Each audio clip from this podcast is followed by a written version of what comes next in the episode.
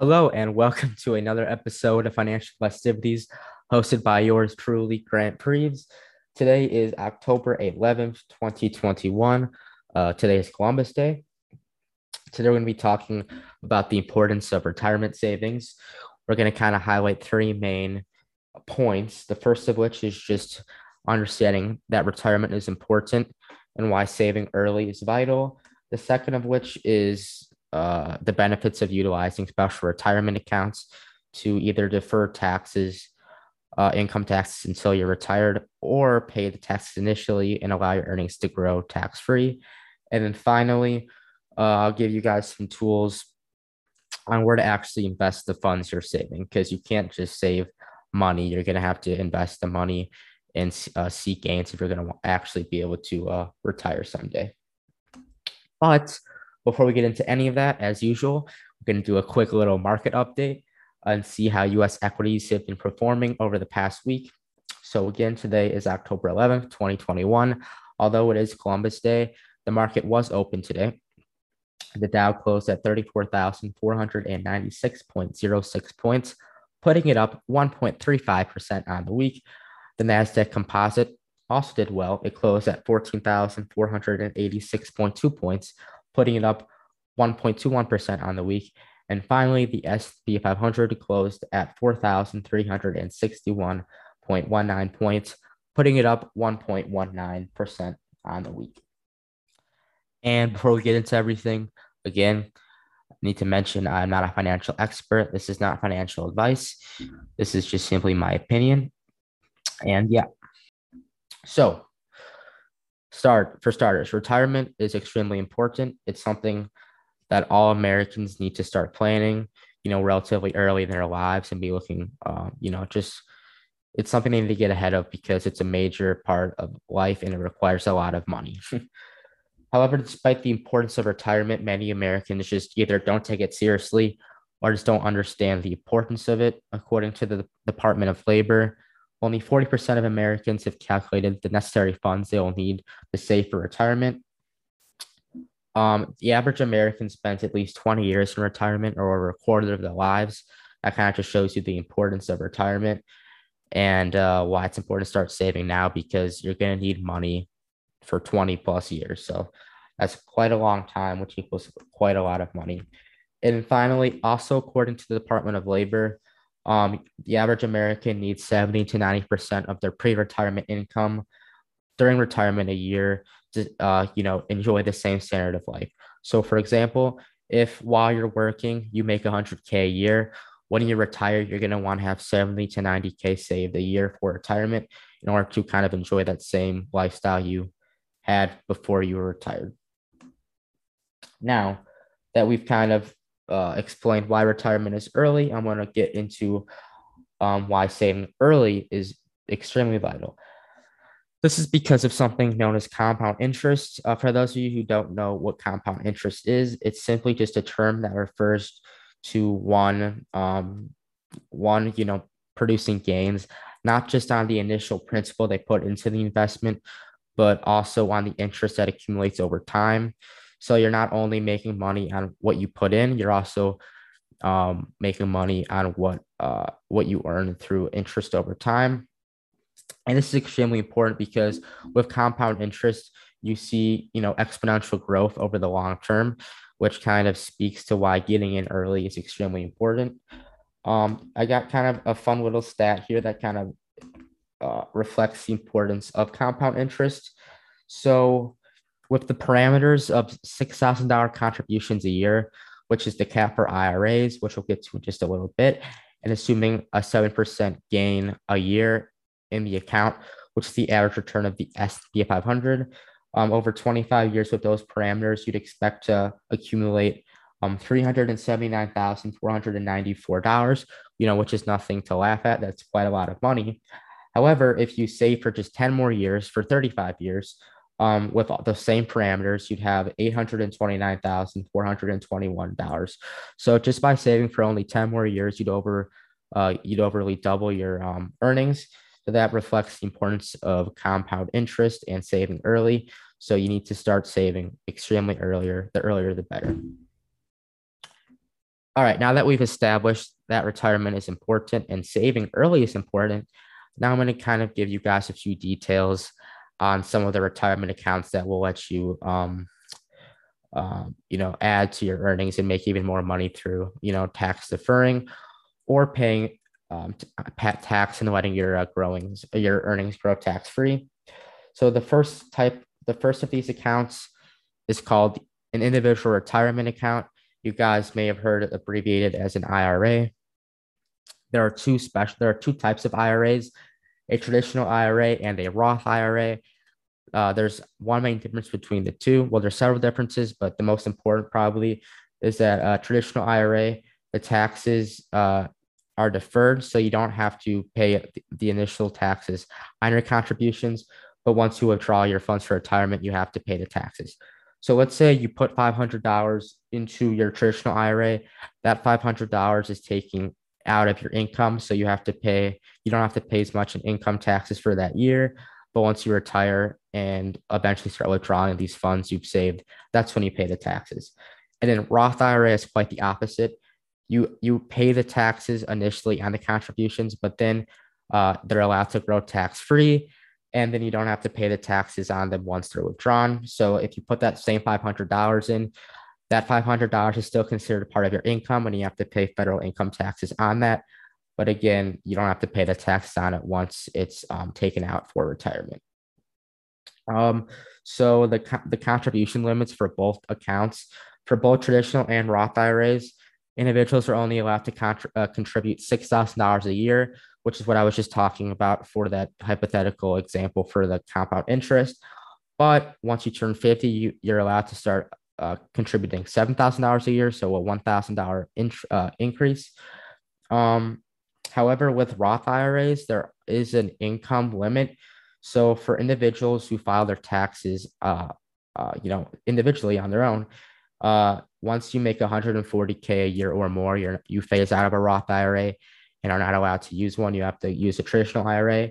But the, and also for people who are married and file jointly, uh, 208k is the max. So if you if a married couple makes more than that a year, they also have to face to a traditional IRA. A traditional IRA has no income limits, obviously, and then again the contribution is the same, uh, 6k a year or uh, 7k a year once you're 50. So the main, uh, I guess they say that uh, you would probably want to use a Roth IRA when you expect to be in a higher tax bracket when you retire. This is because with the Roth IRA, you pay taxes on it initially. So if you're paying taxes initially on your income, uh, and you expect to be in a lower um, tax bracket now than you will be in the future, you're going to save a little money.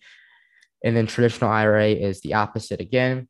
You would most likely want to use traditional IRA if you expect to be in a lower tax bracket when you retire and thus why you'd want to defer the taxes until the time that you have to pay less in income taxes. Now, um, along with IRAs, there's another type of a uh, retirement account through your employer known as a 401k. I'm sure many of you guys have at least heard the term 401k. Um, even if you don't know its finer details, but that's what I'm here for.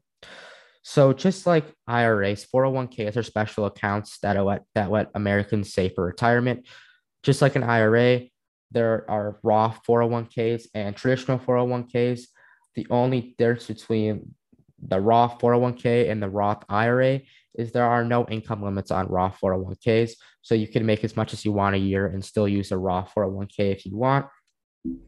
And then just like the IRAs for the Roth 401k, your savings are taxed initially, but then allowed to grow uh, tax free.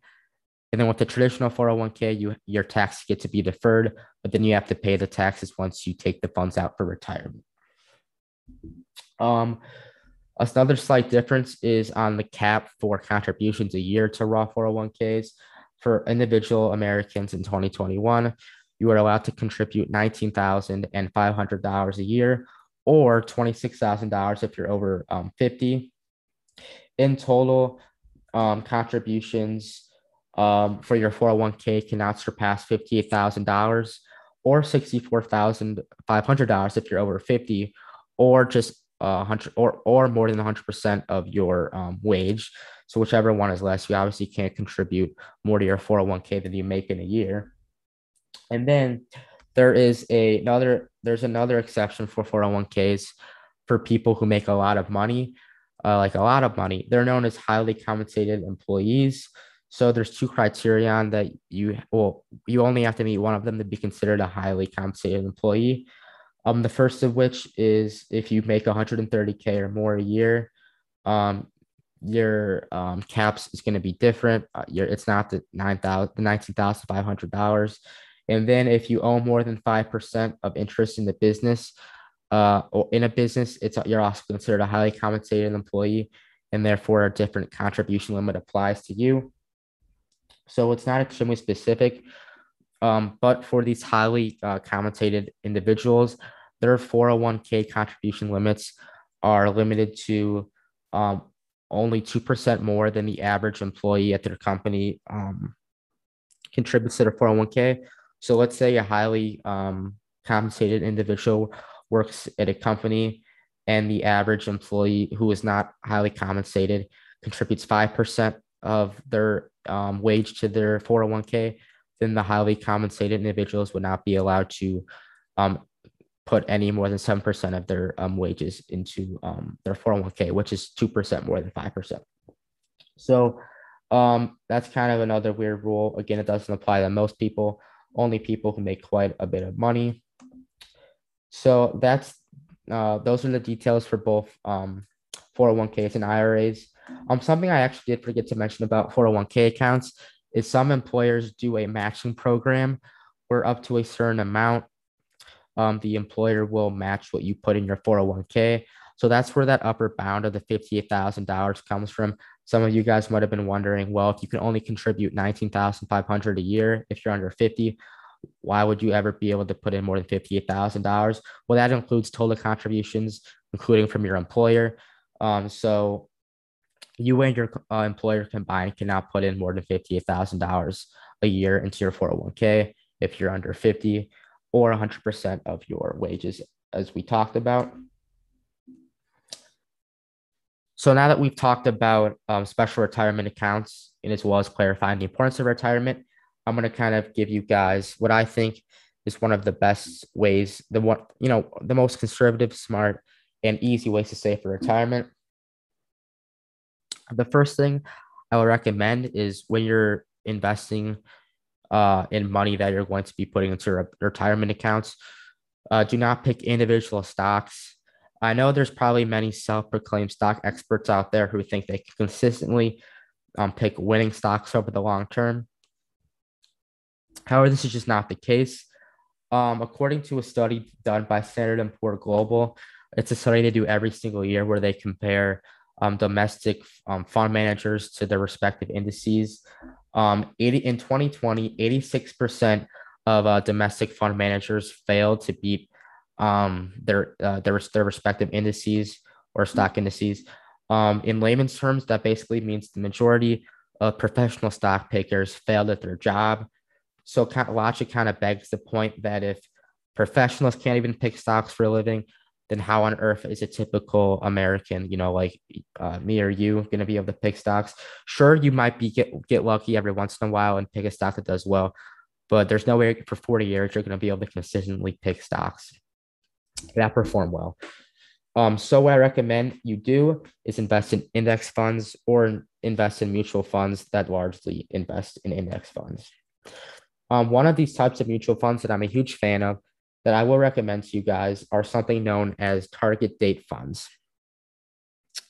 Now, target date funds are a specific type of mutual fund um, that companies or mutual fund companies put together um, that have a target date um, as the um, title kind of uh, you know infers, and that date is aligns with the year you want to retire. So, for example, for someone like me, or for a student who's listening to this podcast right now, uh, I probably would enjoy retiring in around 40 to 45 years.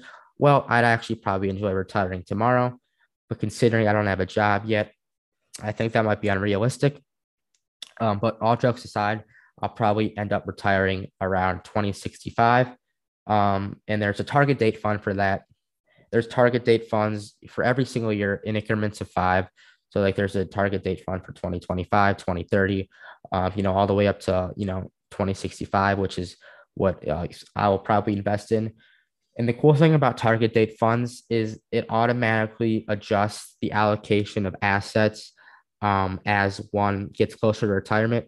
So, for example, I'm looking at the Vanguard target funds. Vanguard is a great company. Um, it has extremely low expense ratios, which we'll get to in just a little bit. So for a for the Vanguard 2025 target fund, so this is what people would invest in who want to retire in 2025. So in four years, it's pretty uh, soon. Um, if I look at the al- um, the allocation of the funds, um, only let me look.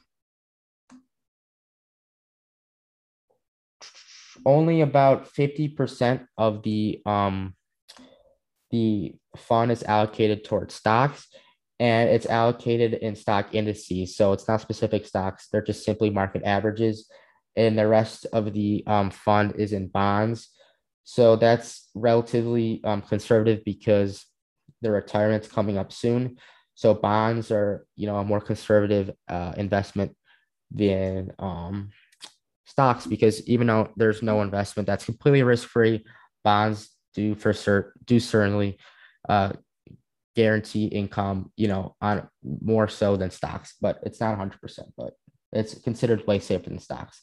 But if you look at the 2065 fund, which is way farther out in the future, uh, which something uh, someone like uh, me might use, the funds are way more um, way more aggressive. So you're gonna have let's see about uh, over 90%, about 90, 93%, 90, yeah, 93% of the fund is in stocks and only about uh, 8 to 9% are in um, bonds. So that kind of shows you the difference between a fund that's out far in the future and the fund that's relatively um, you know up close. And then for that 2065 fund, as we get closer to the year, the target date of 2065, the funds will start to move away from more conservative or sorry, more aggressive uh, investments like stocks and then put them into more secure um, investments like bonds because as you get closer to retirement, you don't kind of want to be victim to the woes of the stock market. So, for example, if like you were about to retire and COVID hit and the stock market went down, you know, 30 to 50%, you don't want to lose half of your savings. So that's why they start putting more in bonds because it's more of um just a safe proof against things like that because nothing's guaranteed in the stock market. And then the last thing I'm going to say about target date funds is um, there's all sorts of different companies that make these target dates funds. There's Vanguard, which I've been talking about. There's Fidelity. Um, there's uh, you know Charles Schwab. There's T. Rowe Price. There's a bunch of great companies out there. I'm not going to um, you know tell you a specific company to use. Um, that's up to you. That's personal preference. Um, but what I would specifically look at, or what would probably be the primary primary, um, you know, factor in choosing target date funds is expense ratio. And that's something I mentioned earlier. The thing about the stock market is although you can look at the history of gains of these funds, nothing is guaranteed. So, you know, past past results don't uh, or past, you know, performance does not guarantee future um, you know, uh, you know, outcomes. So what I would just simply do is find a target fund that has an extremely low interest or expense ratio. For example, the Vanguard 2065 target fund has an expense ratio of 0.15%. And what an expense ratio is, it essentially tells you what percent of the fund's assets is going to be um, used to cover, you know, costs like, you know, paying the employees who work at, you know, Vanguard who put together the fund. So typically an expense ratio between uh, really anything under 1%, 0.75 to 1% is good. This 2065 fund is 0.15%, which is extremely good. So I used a calculator um, that calculates the total expenses I will lose um, from something like a, the Vanguard 2065 fund.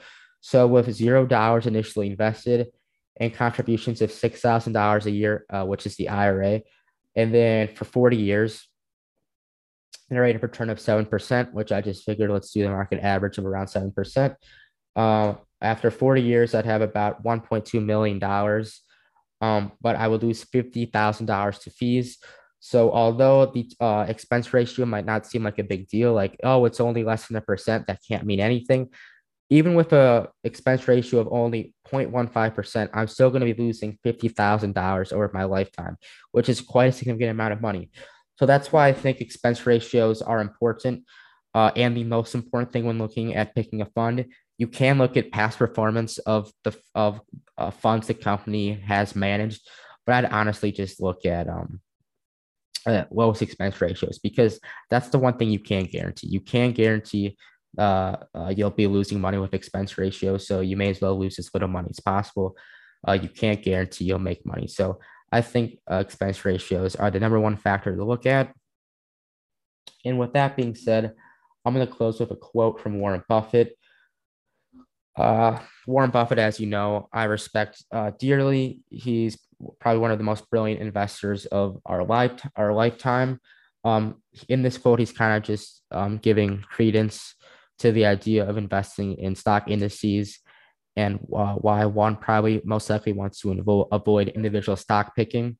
So he said, quote, the 21st century will witness further gains, almost certain to be substantial. The goal of the non-professional, like you or me, should not be to pick winners. Neither he nor his quote helpers can do that, but should rather be to own a cross section of businesses that in aggregate are bound to do well, you know, like an index fund. A low cost S&P 500 index fund will achieve this goal.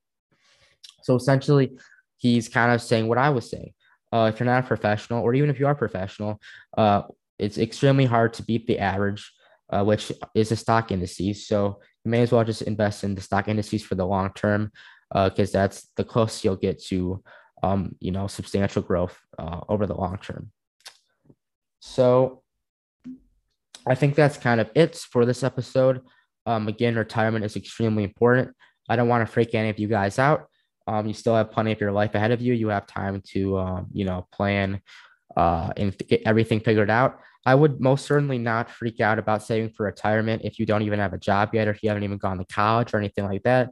I think I'd start saving for retirement and really getting those things sorted out once you kind of are settled into your, you know, first career job and you have, uh, you know, access to, you know, 401k accounts for your employees. But if you're just in high school or in college right now, I would not worry about saving your money and putting them in retirement accounts uh, because once you're in like accounts like IRAs and the 401ks, um, there are penalties uh, for taking those that money out early. So before you actually are in a career and have a job, I would just say keep your money out of those special accounts because again, there are penalties for taking them out. So uh, that's going to be it. Thank you guys for listening and see you on the next one.